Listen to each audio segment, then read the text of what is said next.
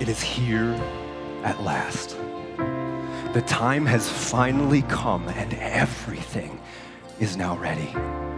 All of heaven, all the angels, all the span of history has been waiting just for this for God to come just as He promised He would back in the beginning.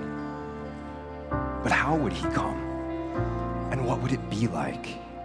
Mountains would have bowed down, seas would have roared, trees would have clapped their hands. But on this night, heaven and earth held their breath, as silent as snow falling, as God Himself, as a baby, turned one last time inside of His mother Mary. And there, in that little town of Bethlehem, in the city of David, not in a palace amidst the crowds, but in a stable among the animals. He came. God in human flesh, born to us as a baby, being held by the very hands that he himself had made. Mary and Joseph are awestruck as they hold in their trembling hands the very Son of God, the Son King, who is the Father King's gift to the whole world. The very one who has come to rescue and free and redeem and restore us to the Father God Himself. Mary tenderly wraps this precious gift from God in cloth and lays him in a manger. And they give him the name that the angel told them Jesus, Emmanuel, which means God with us, because, of course, he is. Now, this same night, in amongst the stars, suddenly a bright new star appears. Of all the stars in the dark, vaulted heavens, this one blazes and shines brighter than the rest. It's a star unlike any other star in the sky because this day is unlike any other day in all of human history. And God the Father places this star above that stable, proudly announcing the birth of His Son shining like a spotlight down upon him, lighting up the darkness and showing people the way to him. Up on this hillside, there are shepherds, and they're in the open fields, warming themselves by a campfire, watching over their sheep. And all of a sudden, the darkness becomes as bright as the sun. And before them stands a big, blazing angel of the Lord. And this angel says to them, Do not be afraid. I have not come to harm you, but to bring you good news of the greatest joy for all people everywhere. Today, on this day, in Bethlehem, the town of David, the Savior, God's Son, has been born to you. He is the Messiah, the Lord, the promised one of God. Go See for yourselves. He's in the stable, wrapped in cloth and lying in a manger. And then suddenly, in an instant, there are thousands of angels filling the sky. Heaven invades earth as troops of angels armed in light dance and shout and proclaim in unison the most beautiful song, saying, Glory to God in the highest heaven and on earth, peace to those on whom his favor rests. Glory to God in the highest heaven and on earth, peace to those on whom his favor rests. Over and over, they sing this song in celebration, and then just as suddenly as they appeared, they vanish. The shepherds' hearts burn inside them. And they say to one another, Let us go to Bethlehem and see for ourselves what heaven has proclaimed here to us. So they run off into the night filled with wonder and excitement through the streets of Bethlehem to a stable where they find Joseph and Mary and Jesus, just as the angel said. The Son of God has come. God with us, God for us. He is here, and nothing will ever be the same. A Savior has been born for you and for me and for everyone, everywhere. He is Christ the Lord, Emmanuel. Guys, we've been talking a lot in this series about names and how names are more than just labels. There's more significance to our names than just labels. Um, names all have different connotations, don't they? We, we all know, uh, at least my generation growing up, we all kind of knew that, that certain names are jock names, right? They're, they're going to be the athletes' names. And, and if you name your kid Brock, he's going to be an athlete. It's just, it's just the way it is. It's just, that's just an athlete name. And, and there's some names that are kind of princessy names. I'm not going to name any of those because I don't want to offend the women here today, but there are just some names that sort of have a princessy connotation. You know what I mean by it? There are others, uh, there are other names uh, that people have that you just sort of naturally want to avoid. And it's not because there's any one name that you want to avoid, but you want to avoid it because you had some kind of a bad experience with someone growing up who had that particular name. And there are others who maybe give you kind of a sense, like a false sense of security because you had a positive experience with someone that had that name. So when you meet someone that has the name of, of the positive experience name that you had in your past, you kind of have this, this feeling of, of positivity when you meet that person. And we've also talked um, in, in, one of Steve's sermons, we, we had slides up that showed people that, that really didn't think at all about the names of their kids. I think there was a, uh, there, really, there, are some really crazy names, um, really crazy names out there. Uh, my favorite one uh, that I've heard, uh, there was a, a, woman who named her child Famali. It was actually female. She just said Famali. Pretty careless, right, guys? But the reality is that, that even though the actual names um, sounded um, sound funny to us, or we have good or bad associations, what really matters is not the actual name of the person, but the character behind the name.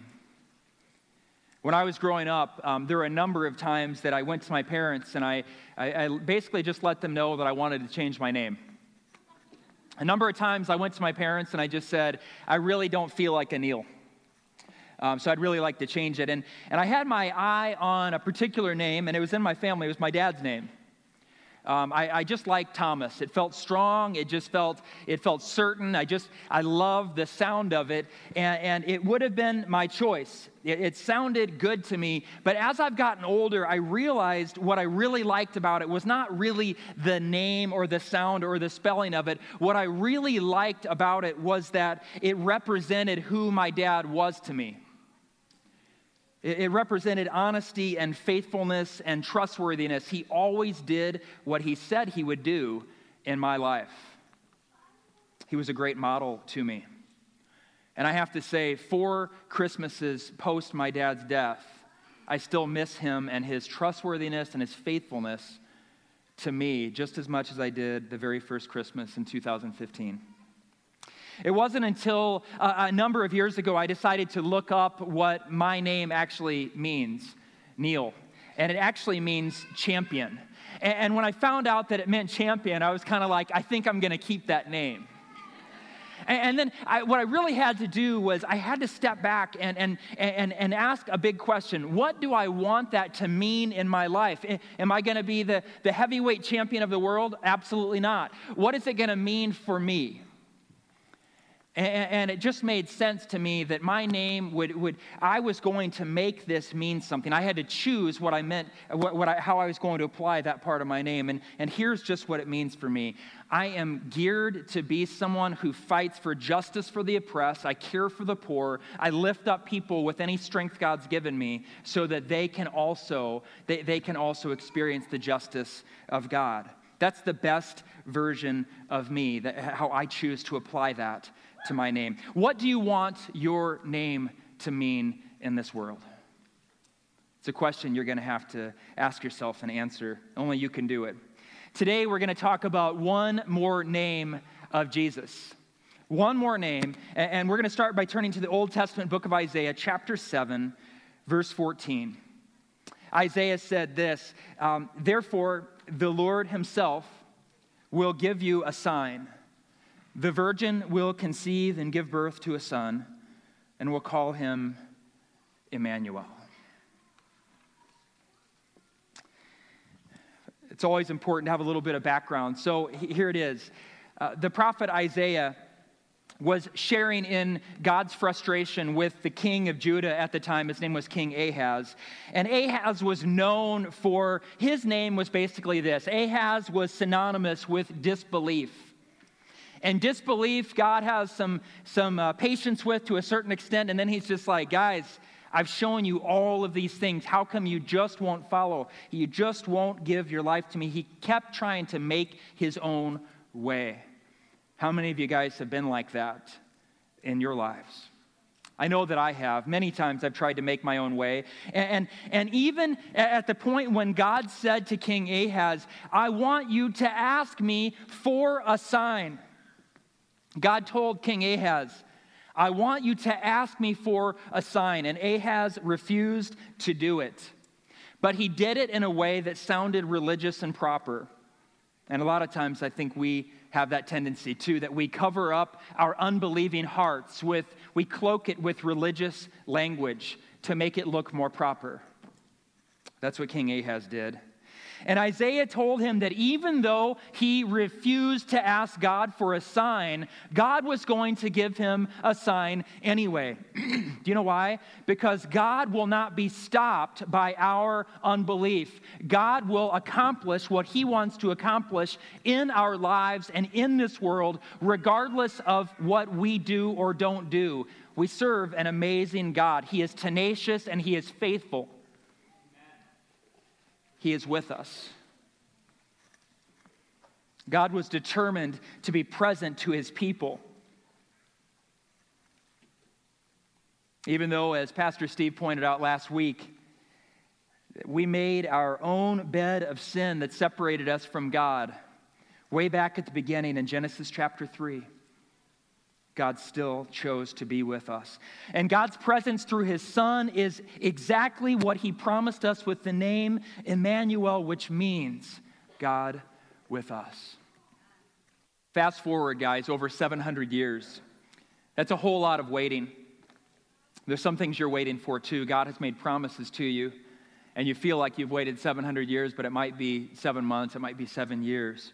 But God is faithful, and we see that through the promise that He made Isaiah, because it's fulfilled in the Gospel of Matthew, chapter 1, verses 18 through 23.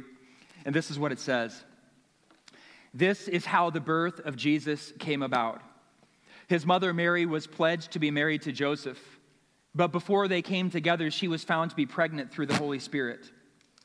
Because Joseph, her husband, was faithful to the law and yet did not want to expose her to public disgrace, he had in mind to divorce her quietly.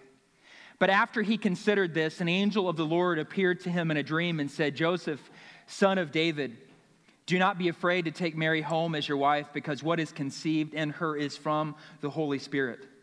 She will give birth to a son, and you are to give him the name Jesus, because he will save his people from their sins. Amen. All this took place to fulfill what the Lord had said through the prophet, which was Isaiah. The virgin will conceive and give birth to a son, and they will call him Emmanuel, which means God with us.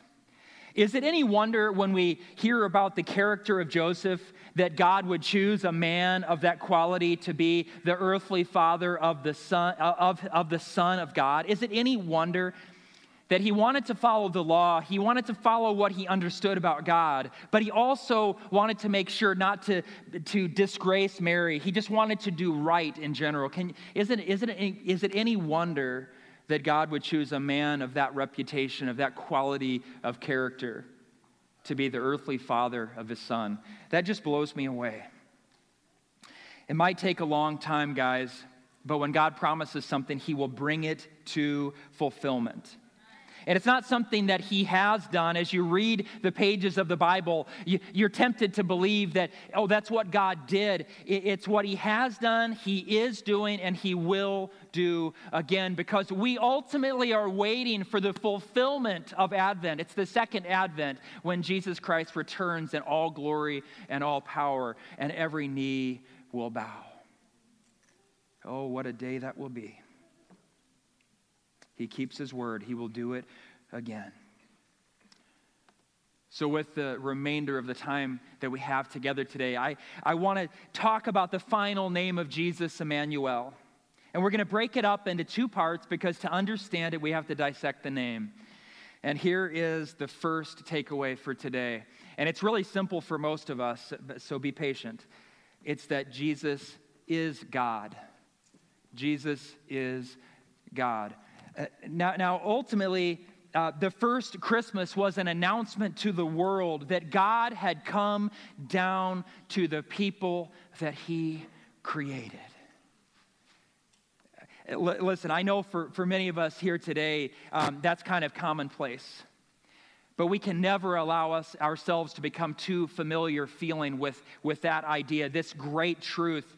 It is the core, it is the core belief of our practice, of, of the faith we practice. Let's not allow it to become so commonplace that it doesn't actually move our hearts. If you are not moved by the reality that God left heaven to come in the form of a man, to be with us, to live his life among us, to die for our sins, and then to be raised again, then you need to cry out to the Lord and ask him for a new heart today because this is the greatest news that exists. There's no more important news than that God came down to earth. The, the idea that God came to earth was a huge deal to the Jews uh, because God had literally been untouchable to, to humans for thousands of years. If they even, he, he let them know many times, if you even see my face, you will die in my presence.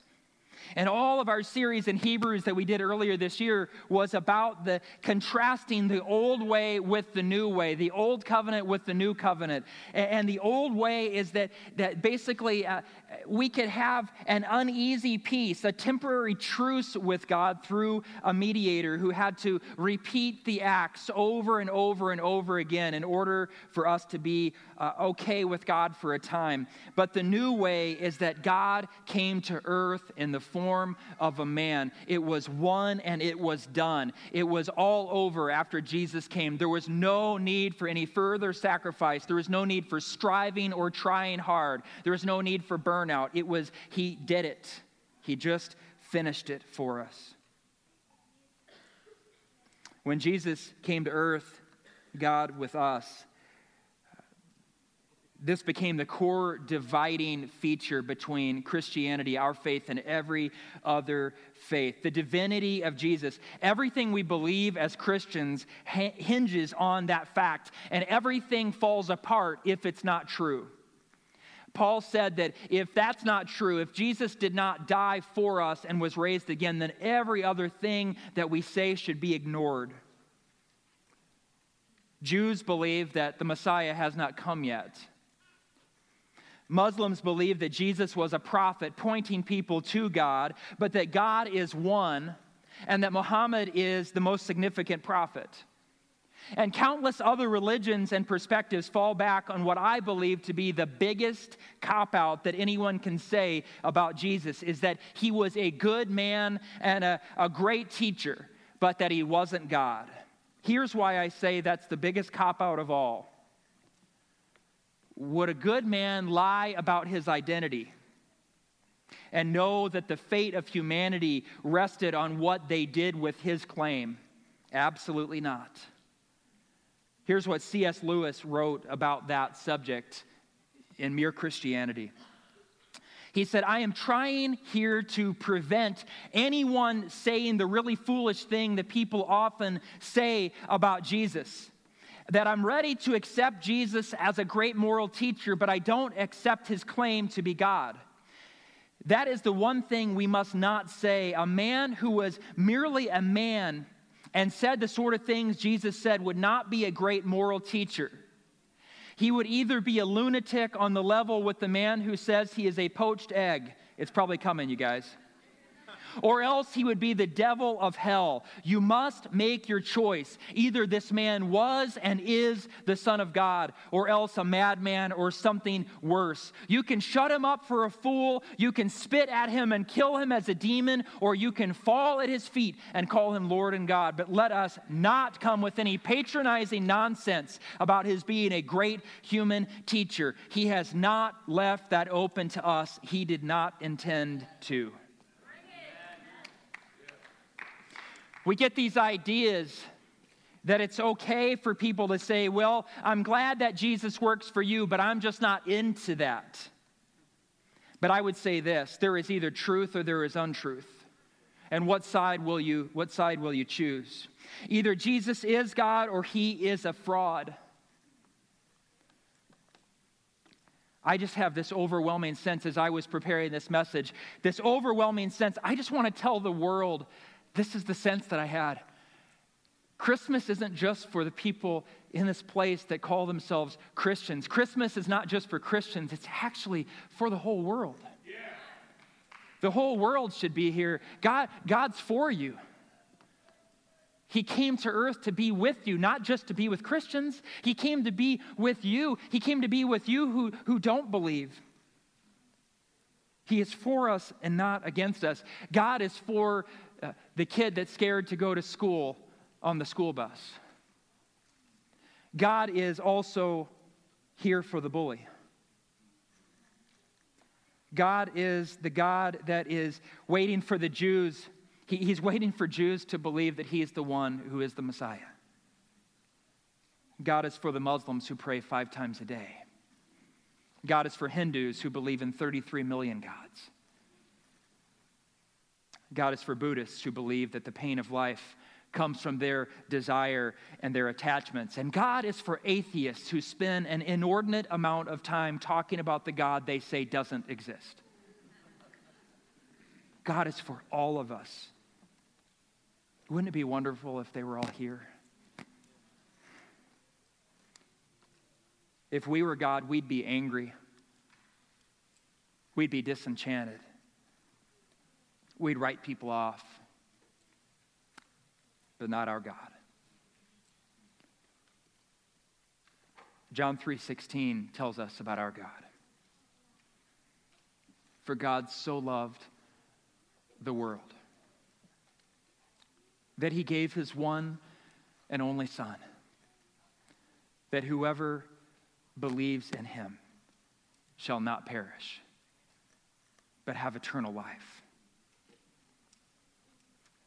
I want to make sure that you understand that Jesus isn't the kind of son who was born. Yes, Jesus was born in human form to Mary, but he always has been. He is the God who saw Abraham before Abraham was born. In John chapter 8, verses 56 through 59, Jesus identified himself with the title, I am. All of the Jews of his time knew exactly what he was laying claim to. He was equating himself with the God in Exodus chapter 3, verse 17, who said, I am. When they ask who sent you, say, I am sent you. The everlasting God, the mighty God, the, the, the, the Father of all sent you. I am. I am that I am. Jesus wanted there to be no room for us today to open gifts under the tree without recognizing that He was the greatest gift. Jesus is God with us. Here's the only other idea we're going to talk about today. Emmanuel demonstrates the importance of being with us. Emmanuel demonstrates the importance of being with us. Guys, we put a real premium in, in our day and age on me time, right? We do. We, we, we say that kind of thing all the time. I just need a little me time. And if we're being honest in our culture, we, we sometimes put me time um, at the expense of the relationships that are honestly the most important ones in our lives, the ones that God has given us to nurture. Uh, you guys have all heard the question before that if a tree falls in the forest but there's no one around to hear it, does it make a sound? You've heard that, right? I like this version better. If the one thing that, that you have dreamed about all of your life happened to you tomorrow morning, and you didn't have anyone to share that with, would it even matter? The one thing, would it matter? If you got an A on that test, but there's no one around to tell, does it matter? If you got your best time in, in the cross country meet, but you went home to an empty house, would it be satisfying? Thank you. And that was right. The world tells us to put ourselves first, but the Bible tells us a comprehensively different story than that. The Bible says things like this in Romans 12 15. It says, Rejoice with those who rejoice. Do you notice the with part? It doesn't say rejoice all on your own in your secret corner of your house. It says rejoice with those who rejoice. It means that when something good happens for someone else, you're supposed to join them in that and rejoice with them. Sometimes that's the hardest thing for us to do is be happy for someone else's successes and blessings. It also says mourn with those who mourn. Are you willing to sit with people in the deep parts, the dark nights of their soul? Are you willing to do that? God says things like this in Philippians 2, verses 5 through 7. In your relationships with one another, so we don't get to throw out our relationships, it's always with in your relationships with one another, have the same mindset as Christ Jesus. Boy, that's tough, isn't it? Really? Can we do a little less than that? No, have the same mindset. Who, being in very nature God, did not consider equality with God something to be used to his own advantage. Rather, he made himself nothing by taking on the very nature of a servant, being made in human likeness. In other words, if God did it, you can do it. You can serve because he did. Jesus said in Luke 17 33 that if you look to save your own life, you'll lose it. But if you lose your life for his purpose, you'll find life and bigger life than you ever imagined because that's actually the life that you were looking for in the first place. Isn't that beautiful? It goes completely against what you feel. And sometimes we have to do that. We were made to be with others. It's how we learn to love. How can you love your brother if you're not with your brother? How can you care for your sister if you are not with your sister? How, we can't. We have to be together. It's the importance of God with us.